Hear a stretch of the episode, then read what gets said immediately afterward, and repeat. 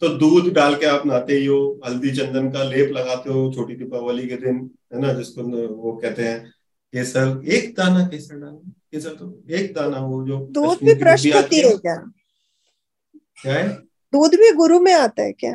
दूध चंद्र में आता है, चंद्र में ना, वही आप बोल रहे दूध डाल के नहाने से फिर चंद्र हो जाएगा ना, वही सर तो हो जाने दो ना, आपको क्या दिक्कत आ रही है? चंद्र भी तो शुभ ग्रह है ना। किसी ने पूछा दूध डाल के नहा सकते, नहा सकते हैं भाई, तो मैं जो अभी बता रहा हूँ वो मैं बृहस्पति के बता रहा हूँ, दूध डाल के नहाना भी अच्छा है, मतलब कोई दिक्कत नहीं है उसके अंदर।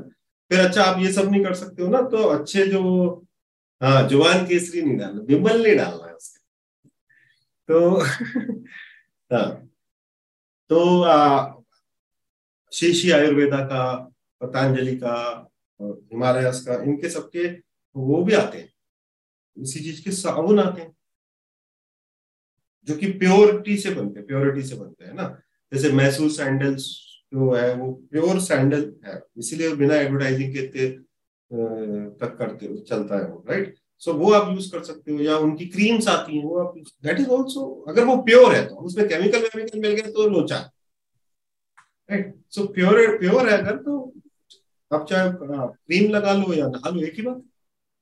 इसलिए विको टर्मरिक जो कहते हैं वो कहते हैं भैया औषधि है वो, नहीं कॉस्मेटिक, वो कह रहा क्लियर, वो औषधि बना रहा है, इसलिए इतनी महंगी बना रहा है, इसलिए वो आप लगाते जा सकता है, यानी क्या ही हो गया, इतना वो कठिन लगता है उसको लगाना, इतनी ज्यादा मिलावट की आदत हो गई है कि शुद्ध चीज बेकार लगती है,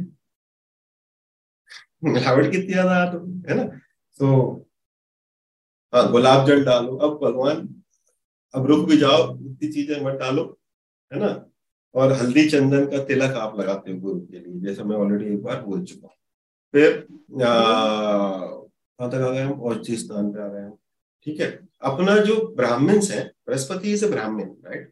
सो ब्राह्मण्स का इज्जत करना, इज्जत करने का मतलब ये नहीं है कि कोई अगर ऐसा ब्राह्मण हो जो कि आपको मिसयूज करना चाहता है तो उसके बहकावे में आ जाए, वो नहीं है इज्जत करने वाला। लेकिन आपके घर में कोई ब्राह्मण देवता आए हैं तो ब्राह्मण के स्वरूप में अगर आए तो उनको इज्जत देना, और आपको कोई लेन देन नहीं है। अगर किसी ने ब्राह्मण का मतलब शर्मा नहीं है, पहली चीज तो है ना, जो टेम्पल में कर्मकांड करता है मैं उस ब्राह्मण की बात कर रहा हूँ, ठीक है, सभी शर्मा जी की नहीं बात कर रहा हूँ। तो टेम्पल में उसका जिसका प्रोफेशन है वो चीज जो भगवान की सेवा में ही लीन रहता है, कोशिश किया करो कितना भी कैसा भी हो वो उसका कर्म है, उसको मत बोला करो कुछ भी, पीछे से गाली मत दिया, ठीक है, उसका कर्म है अगर वो कुछ गलत कर रहा है। बट आप तो अपना देखोगे ना, तो हम तो वो हो सकता है कि बृहस्पति का गलत स्वरूप हो, बट हमको क्यों पंगा लेना है गुरु से यार। सो ब्राह्मण और अपने टीचर्स, सो टीचर्स का वैल्यू करना, टीचर्स का सम्मान करना, चाहे आप किसी कॉलेज में पढ़ते हो। बहुत ही ज्यादा कई बार बहुत ही ऐसे टीचर भी होते हैं जो कि बिल्कुल ही मतलब साउथ फेसिंग होते हैं, बट तो भी तो भी उनका अपमान नहीं करना, ये बृहस्पति को खराब करता है, टीचर का टीचर के विषय में बात करना। वो हमें बचपन में तो पता नहीं लगता, बट स्टिल आप लोगों को इतना कंसल्टेशन करना है तो आप लोगों को बोल सकते हो ऐसे, ठीक है। अच्छा, और गुरु जो है वो टाइम लग जाता है, हाँ। सो आपका वीनस जो है वो आपका यहाँ पर वास करता है, आपका फेस पर वीनस, आपके ये क्या कहते हैं चीक्स, हाँ यहाँ पर वास करता है ये। इसलिए वो आजकल आपने देखी है वो अभिनेत्रियां जो इनको उठवा रही हैं पैसे लगा लगा के, करोड़ों रुपए, है ना, मुझे लगता है कुछ करती है, बोटॉक्स क्या करते हैं, बोटॉक्स सर, हाँ इंग्लिश में हाँ, अमेरिका जाना पड़ता है इसके लिए, अच्छे वाली शक्ल को खराब करने के लिए। आजकल तो इंदौर में भी होता है, इंडिया में अवेलेबल है ना।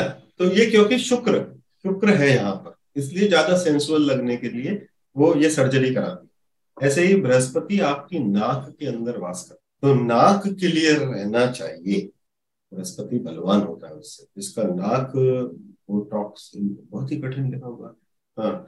सो जिसका नाक बंद रहती है, जिस दिन आपको जैसे जुकाम हो जाए आपका दिमाग खराब हो जाता है कि राइट, नाक वाक बंद हो जाए बिल्कुल, तो नाक में बृहस्पति, बृहस्पति नाक में वास करते हैं,